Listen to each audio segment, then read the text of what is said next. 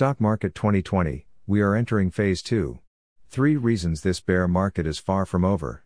According to Dow theory, markets have three phases. In phase 1, the smart money exits the market. In phase 2, the trend followers finally catch on to what's really going on in the economy and start selling. Phase 3 begins when selling volume peaks, average investors finally capitulate, and trend leaders start buying again. We don't have to be smarter than the rest. We have to be more disciplined than the rest. Warren Buffett. Friends, the bull market rally we've been riding is completely normal. We've seen bear market rallies repeated time and time again in past economic recessions and we will experience them again in the future. We are experiencing nothing more than a run of the mill bull trap.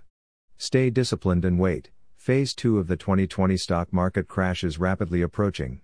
Three reasons this bear market is far from over. The past, this bear market rally is strong, but not exceptional, previous bear markets analyzed.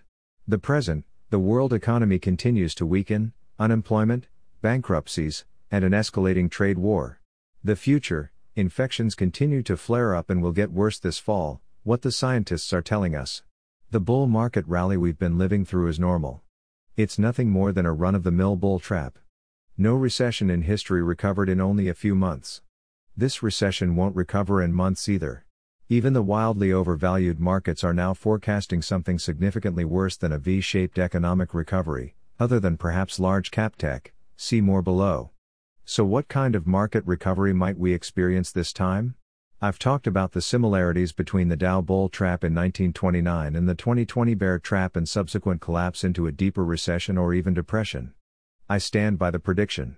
The Great Bull Trap of 2020 The Great Bull Trap of 2020.link.medium.com.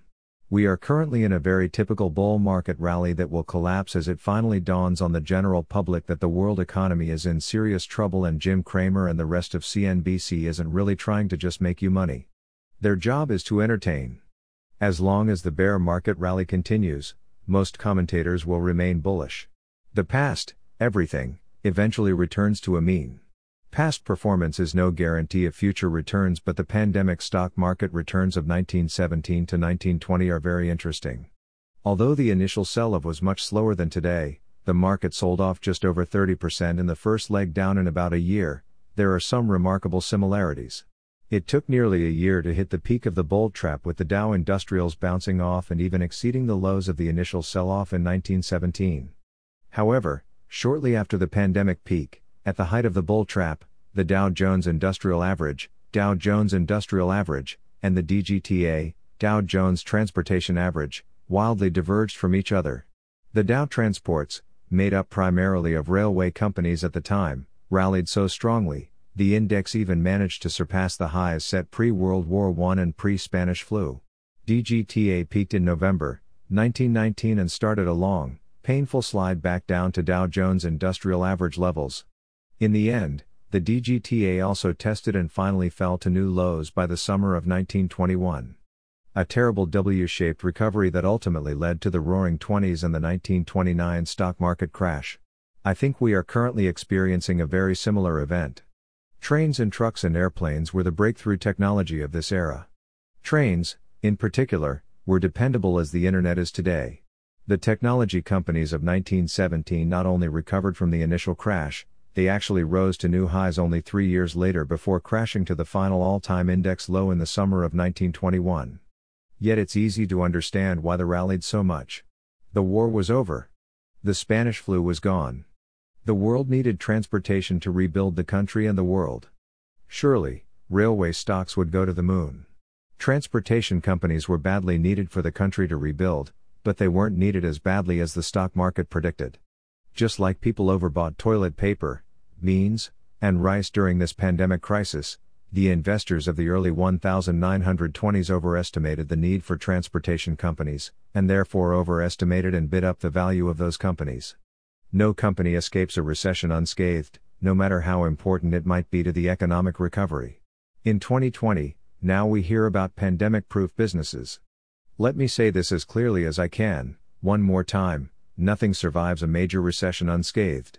Not Amazon, not Facebook, and for sure, not a Tesla. Although one might argue technology is the last domino to fall, all businesses will eventually feel the pain of a multi year pandemic and economic downturn. All companies and indexes, sooner or later, revert to the mean. In fact, we are currently in the middle of one of the biggest divergences between bank and internet stock prices since 1999. It's not different this time. Science is real, math is real, gravity is real, Warren Buffett isn't washed up as an investor, and eventually the bulls will understand their horrible, horrible mistake. Forbes says, Warren slipped up on airlines.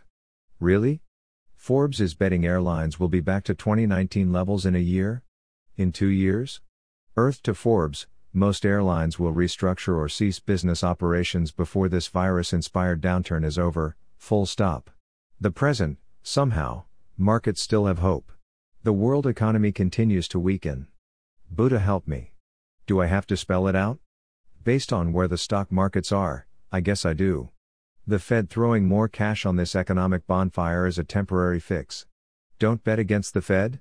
Don't bet against the economy, my friends. You can't stop a financial tsunami. Today, my wife went out to buy groceries. She wore a mask because going outside in most neighborhoods in Osaka is considered reckless and because she's scared. Scared of too many people in the shopping center. Scared of waiting in line, even though there are lines indicating social distancing appropriate places to stand. She's scared when an old lady talks to her or accidentally bumps her.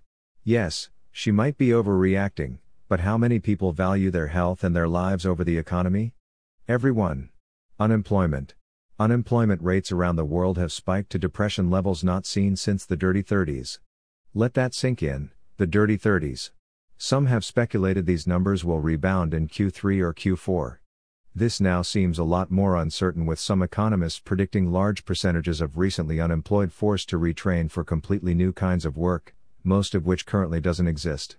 The following link is not 100% up to date, but the numbers are staggering. What economy can sustain such damage for more than a couple of months? What part of the world is going to snap under the unexpected economic pressure? Unemployment rate, America. This page displays a table with actual values, consensus figures, forecasts, statistics, and historical data charts for Dash, tradingeconomics.com. Bankruptcies. Even Las Vegas is bending to the overwhelming power of this pandemic. What happens to a closed city where there are no locks on the front doors of the casinos because they've never been closed, ever, in 50 years?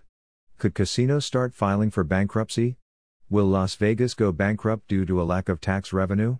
Will New York? Even before the crushing costs of the pandemic, New York was in financial trouble. According to the Wall Street Journal, millions have already defaulted on credit card and car payments. Already, commercial real estate is in deep, and rapidly deepening, quicksand. Millions of renters already cannot pay rent and millions more are unable to pay their residential mortgages. Record high unemployment is forcing the real estate dominoes to fall. Continued pressure on real estate will make the banks unwilling to lend, like in 2008. In the last 24 hours, Brazil admits they can only raise cash for corona related financial relief with three year bonds. Anything with a longer duration is simply too expensive due to virus related risk aversion. However, Brazil is not the only country to struggle financially. Many countries around the world are at serious risk of defaulting on debt in the next 12 to 18 months. Countries that entered 2020 with weak balance sheets will inevitably start defaulting on debt. If defaults rise dramatically, banks will be at risk as they were in 2008. An escalating trade war. Trump continues to ratchet up the trade war with China. It's a little like watching Dumb and Dumber. Zion Trump, why incompetent people think they're amazing. China's not an honest actor and the world needs to stand up to them. But is the ham handed way the Trump administration is handling the situation helpful? Even Japan, China's third largest trading partner, is paying Japanese companies to move out of China. Is it really necessary to escalate a trade war? Why not act quietly and slowly bleed China to death? Why let them know it's coming? This is one of the biggest problems with Trump. He's too incompetent to know he doesn't know what he's doing. Like it or not, the Trump administration will screw up this trade war, like everything else they touch. Like it hurt the markets in 2018, a botched trade war with China will only deepen the recession that is already at hand. And if you think a recession isn't near at hand, Japan has already technically entered a recession, and Q2 numbers haven't been reported yet. The future, scientists say, all bets are off. What are scientists telling us? It's not great news. Sure, there are unethical companies like Moderna trying to juice their stock price by releasing the test results of a handful of people in their phase 1 clinical trial. Markets went wild and Moderna tried to issue stock based on the news. Great start, but so what? Getting from phase 1 to the end of phase 3 is exponentially difficult. That's the sad thing. I'm very afraid pharmaceutical companies will continue to announce great breakthroughs to the public, with the public not understanding what a tiny step has actually been made. It's true, there are a record breaking number of compounds being trialed to find a vaccine for this pandemic. There are even more compounds being tested to see if they have any clinical value to treat patients who have already contracted the virus. All of these studies will take a year or even year to be approved for public consumption. Even Donald Trump's inexplicable hydroxychloroquine PET project is a tiny window into how difficult it is to find an effective drug. Just because a couple of people got better taking a drug means nothing. There are so many variables, only a large, random study can ultimately determine if a drug is going to be effective and safe for the general public or not. This means, if you recently bought stocks based on Moderna concluding their phase 1 human trials, you are probably also a reliable payday lender customer.